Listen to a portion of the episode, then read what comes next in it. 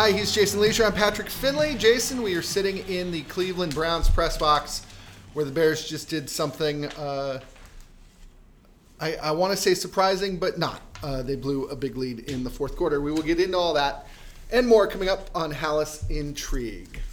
Think on your feet for our Fast and Curious 5K, a one of a kind race hosted by WBEZ and the Chicago Sun Times on Saturday, July 27th at Humboldt Park.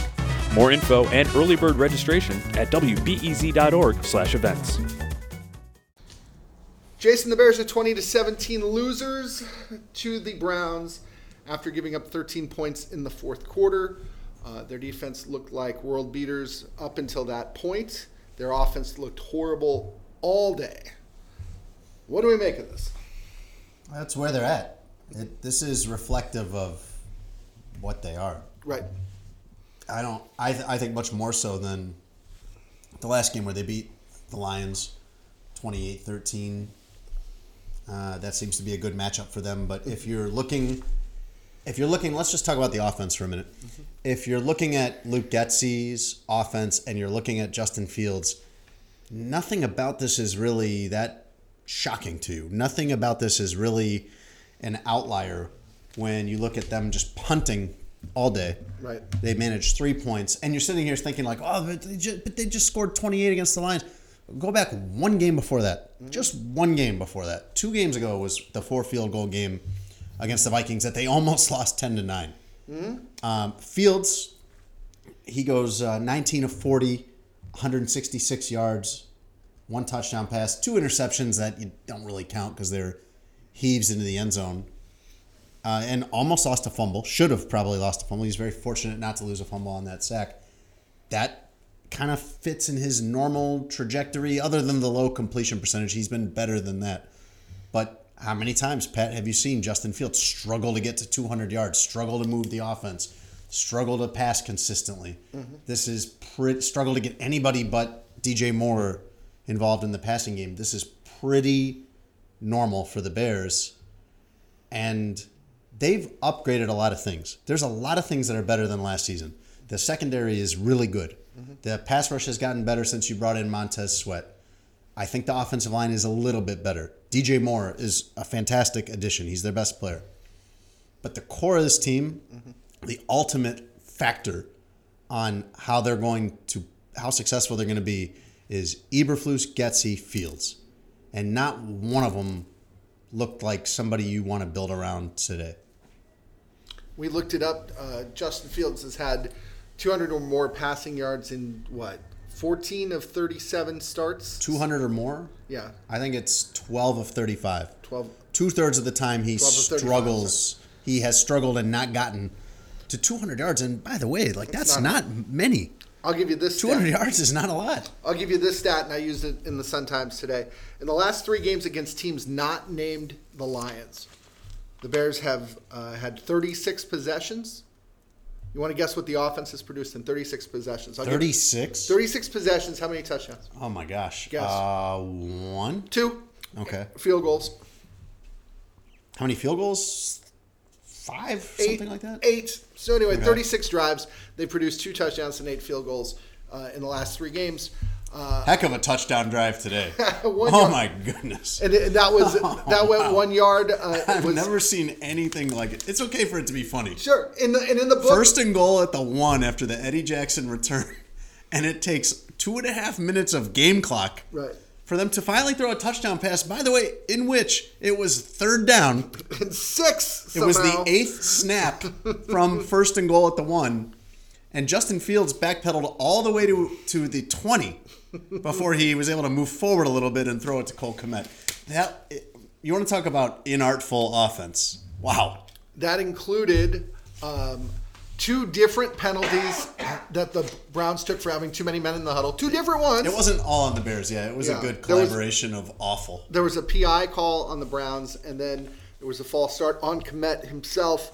Uh, in between, the Bears just plunged forward and got nothing twice with D'Onta Foreman.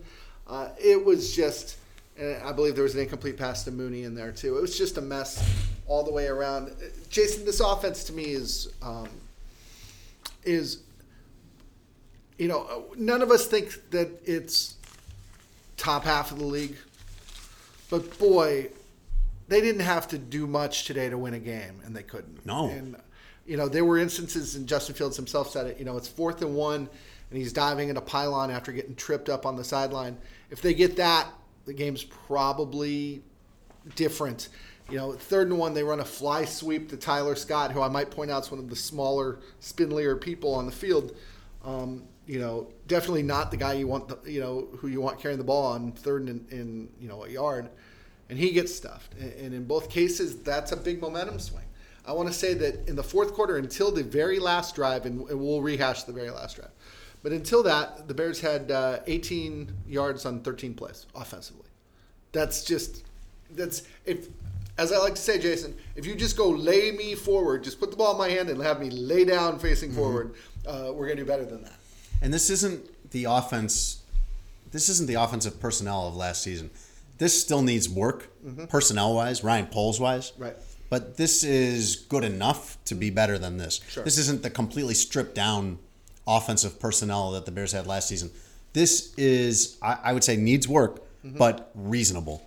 This is a reasonable collection of talent that they have on offense to be better than this. You cannot be a quarterback or an offensive coordinator or a head coach who needs everything to be perfect. I can only win, Pat, if you give me the Eagles roster Right. or the 49ers roster. Well, yeah, anybody could do that. Right.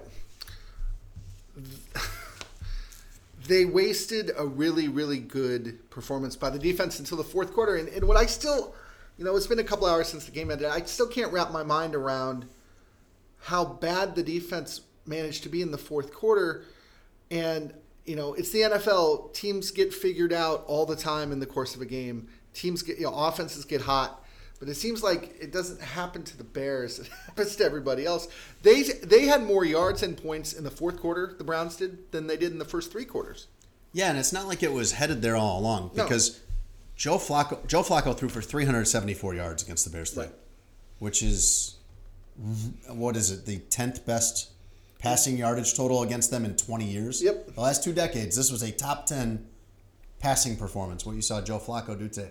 But Pat, he didn't look good. No, You're you're sitting there wondering how did he possibly get to 374 because when you're watching him, he's like in slow motion. Everything is moving in slow motion, and he's 38. And he's I mean he's was called out of forced retirement, I guess, to take this job. But to get lit up by that quarterback, that is so different than getting lit up by Matt Stafford or somebody over the well, last few well, years. here's how you give up 374, or how you get to 374. You throw a, a little crosser to Amari Cooper, who turns up the right sideline and, and, and runs for a 51 yard touchdown. You throw a, a deep ball to Marquise Goodwin that Matt Eberflus said, Boy, I screwed that up. I Remember should-" him? Yeah. Uh, one of the nicer guys we've covered. Oh, we loved Marquise Goodwin. Yeah, remember Marquise Goodwin told us he's a vegetarian except for when he's not. Yeah, I also like. I, I believe uh, he would always wear uh, his post game uh, outfits were good. He always he he also told us he always wears white in November because it has some kind of meaning in his life. Right. Except for the times when he doesn't wear white in November. Yeah. He was a very interesting, likable, funny guy. But but Eberflus goes, oh man, I should have just called the cover two, been all right there. And uh, you know, there's there were just so many little mistakes there. And you know, what's amazing is this all gets wiped out if the offense puts together one half decent drive in the fourth quarter. All of these mistakes, we we sit there and we go, ah, they won anyway. yeah, but what if they lost the fumble when Fields fumbled it at his own feet on a sack? I mean, there's But let's not But praise them. ahead, let's not praise them for not turning the ball over. Like that's Go ahead. like, um, and it comes down to a hail mary, Jason. The Bears get um, the um, the Browns march and score and kick a field goal uh, with 30 seconds or so left, giving the Bears the ball in a familiar place. You know, coming out at their at their 25 with or at their 20 with no timeouts and uh, needing a prayer. They get uh, one prayer answered at least. They throw a pass down the sideline to Tyler Scott, who, you know, with half the Browns kind of thinking he was going to jump out of bounds right away, he he takes off for what 30 yards, and that gets the Bears to the Browns 45 with 15 seconds left and no timeouts. So what you need to do there, ideally, is throw a 15-yard pass, get out of bounds, kick a field goal tie the game. Uh, they took a couple shots at that; it wasn't there. So it's third and ten with five seconds left. The Bears just decide to heave a hail mary. Justin Fields runs around, lets his guys go deep, throws it up. The ball gets tipped back into the arms of Darnell Mooney, who is laying on his back in the end zone, gets his right hand on the ball, kind of bats it toward his left hand, gets his left hand on the ball. The ball shoots between his arms, uh, down his leg. He literally kicks it up into the air. It gets picked off by the Browns. Now, before we talk about the Hail Mary, I want to be very clear, Jason. Neither you nor I um, are saying that they lost because of Darnell Mooney. We're not. What we're saying is they lost because they did 20 horrible things uh, in that fourth quarter. I also I don't think either of us thinks oh that's a play you should make. No. Oh, make the play. Come on. It's that's not that's would- not that's not a drop. It would be the, it would be the luckiest play I've seen the Bears make in the 10 years I've Yeah. seen them cover the team. That said, boy, you had a Hail Mary in both hands laying in the end zone.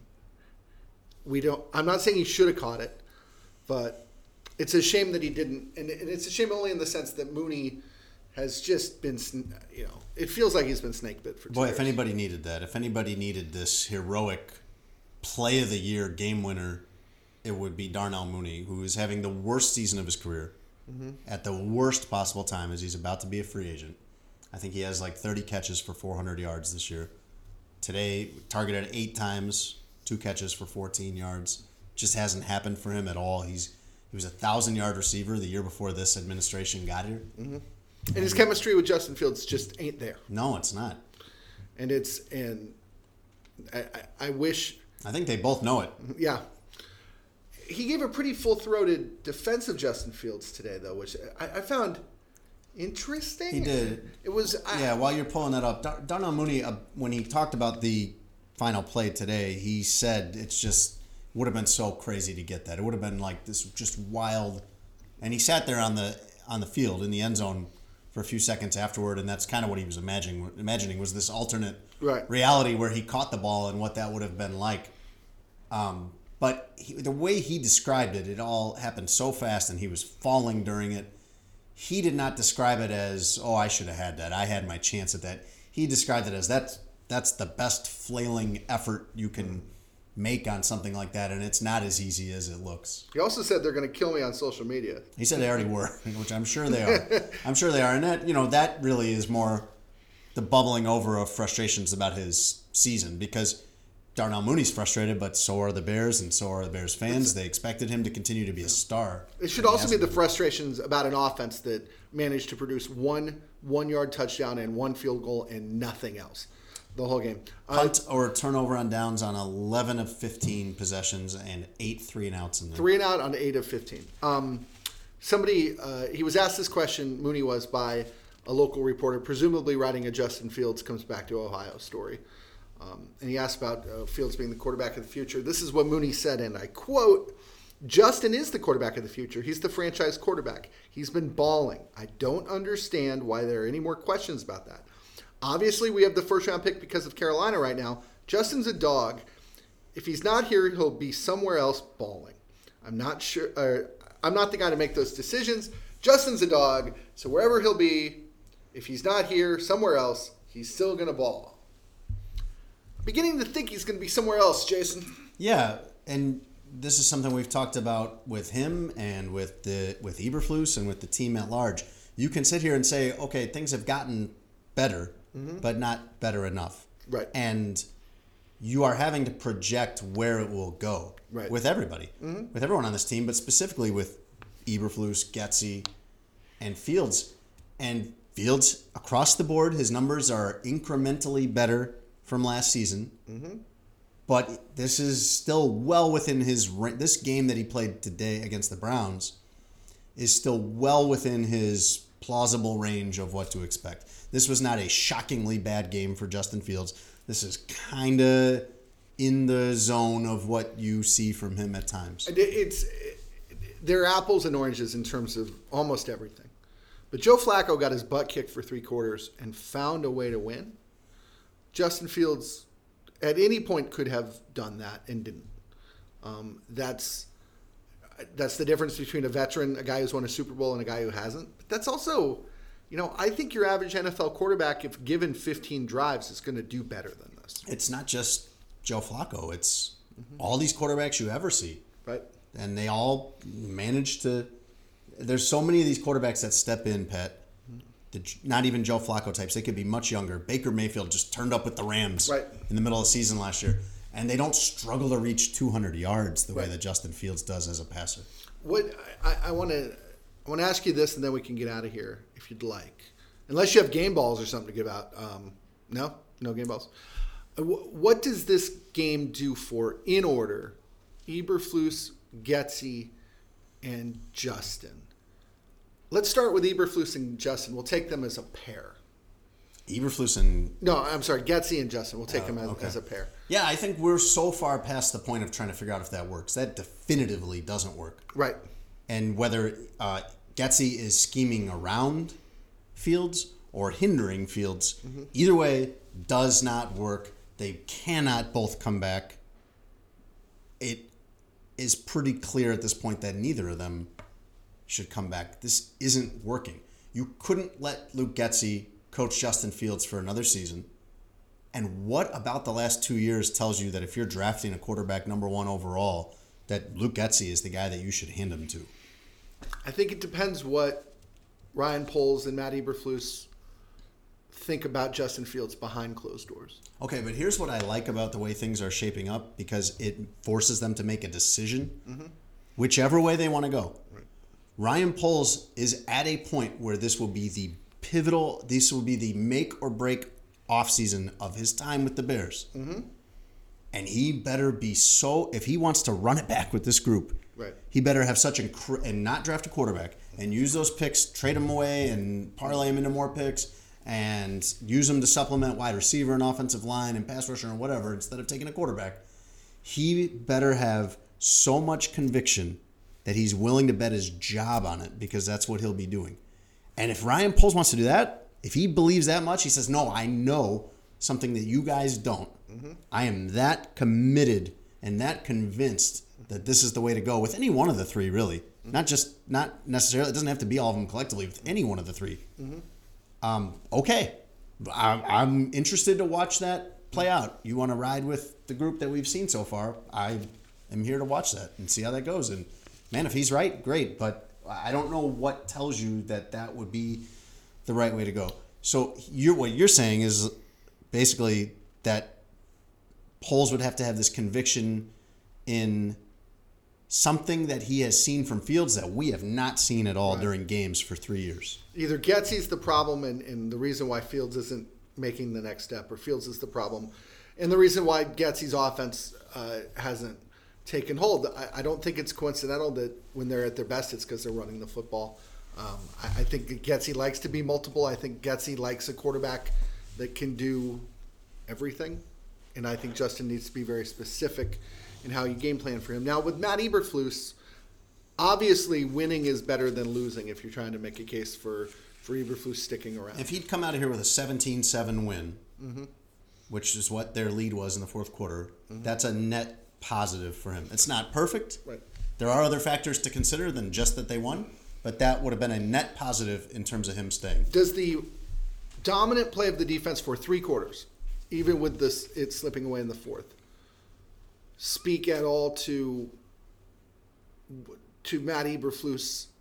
Uh, speak well of Matt Eberflus, I guess my question. It does. I, I go bigger than that though, Patrick. And you've pointed out that one of the things that got Matt and Nagy fired was that he wasn't even doing a good job with his field of expertise. They were good at what he was good at. Yeah, right. this team, at least since they got Montez Sweat, and Eberflus was able to call the defense that he wants to call, has looked really good on defense. But if that's all he is, is just a good defensive coordinator, I, that's not enough. I mean, that's not what the head job is. A defensive-minded coach can get fired for the offensive, Sure. for the offense being bad. Oh, sure. And I don't know, you know, if Matt Eberflus doesn't know how to intervene in the offense, or if he doesn't have time because he's filling in for Alan Williams. Uh, that's a self-created problem. Even you know, no matter how you want to look at that, that's a guy that he hired that left that now he's having to fill the duties of. Um, you know, I just don't know that that's enough. That's what I'm saying though, is that I like this. I like that the stakes raise it to a level where Ryan Poles has to really have conviction because we didn't have any stakes last season. Right. Last season, it, no who who was grilling Matt Eberflus and Ryan Poles about being three and fourteen. Right. It doesn't matter. It was a burn down year. This year, it's been heightened Mm-hmm. And going forward, I mean, next year is a year where if it goes bad again, Ryan Poles could be out. And he better be that sure of Matt Eberflus. Because this is really, if you wanted to pivot, just come with me on that for a minute. If you wanted to pivot, if you're Ryan Poles and you're looking at this saying too much about this isn't right, mm-hmm. this is a really good time to do it. You ha- this is a prime chance to redirect in this offseason with the cap space and with the probably the number one and like number five draft picks and a really good crop of coaching candidates available like Ben Johnson from the Lions, people like that. Man, there's this is the time, It would be the time to put your head coach on the same timeline as your quarterback, which, which is long overdue. which here. is something the Bears have not done before. I still, Jason, I, I, I, I can't shake the feeling that three weeks from Monday there's a press conference in which Matt Eberflus has been retained, and maybe his coaching staff and his quarterback eventually is not retained. so Eberflus stays, Getsy and Fields are out. Yeah, some version of that. Yeah, I mean, I could see that. This is the thing, though. This is why I like all the stakes to this because it makes you make a real decision. Mm-hmm. If you're Ryan Poles, it can't just be, well, I like Matt Eberflus. Right. He's a nice guy. I think he's trying hard. Mm-hmm. It's no, no, no. You're gonna bet your own job on this. Right. Because if it, if you stick with him at a time where you have a very viable alternative and it doesn't work out, then you're gonna be out with them. Here's what makes it even more fun. If you hire a new coach, if you're Ryan Poles, you probably buy yourself another three years minimum. New coach, new quarterback, you'd buy yourself more time. Yeah. We, we haven't seen Ryan Poles in that situation yet. We saw Ryan Pace in that situation a lot toward the end where you have to weigh these interests of what's best for me versus what's best for the team. And- and- Ryan Poles hasn't been there yet. and, and I'll say this, and I said this in the moment. I will give Ryan Pace this credit for this and this only. He could have not drafted Justin Fields and said, "We just got to win as many games this year as mm-hmm. possible." Mm-hmm. But he did. I think he did what he thought was best for the franchise, big picture. Whether it worked out or not, it's a different, a different conversation. But when it, I mean, he drafted a long-term play when he didn't have the time to have a long-term He, play. he didn't. He was not in a situation um, in which we knew at the time he wouldn't be in the situation like you're describing with Poles, where you could buy yourself three more years by doing that. Right. He knew that it was now or never because he had been fortunate to keep his job from the year before. Right. We haven't seen Ryan Poles in that position yet. It's a conflict of interest. It's tough. What's best for me versus what's best for a team I might not be in charge of at the end of this? is also uh, I- I'd be interested to see him in that spot if it gets to that point. And time moves fast in the NFL. He's at the end of his second season, and we're already in. Does he have to worry about self-preservation mode uh, conversations? Not unfairly, it's gone that badly. Yeah, but I, They're I, eight and 23. I think it was intentionally bad last year, though. What about this year? Yeah, well, that's the problem. They're five and nine this year. That's the problem. Um, Jason, we will uh, be back later in the week to talk about this, and then um, we will promise you, the listener, the world's most um, abbreviated podcast on Christmas Eve, or maybe not, depending. We'll see how much uh, eggnog we get into night.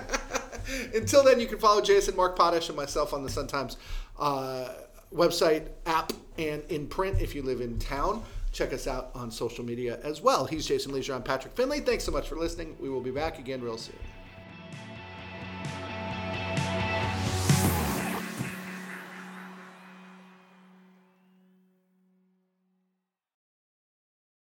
Thanks for listening to the news live on WBEZ and NPR. The WBEZ stream sounds great in the kitchen on your smart speaker and anywhere on the WBEZ app.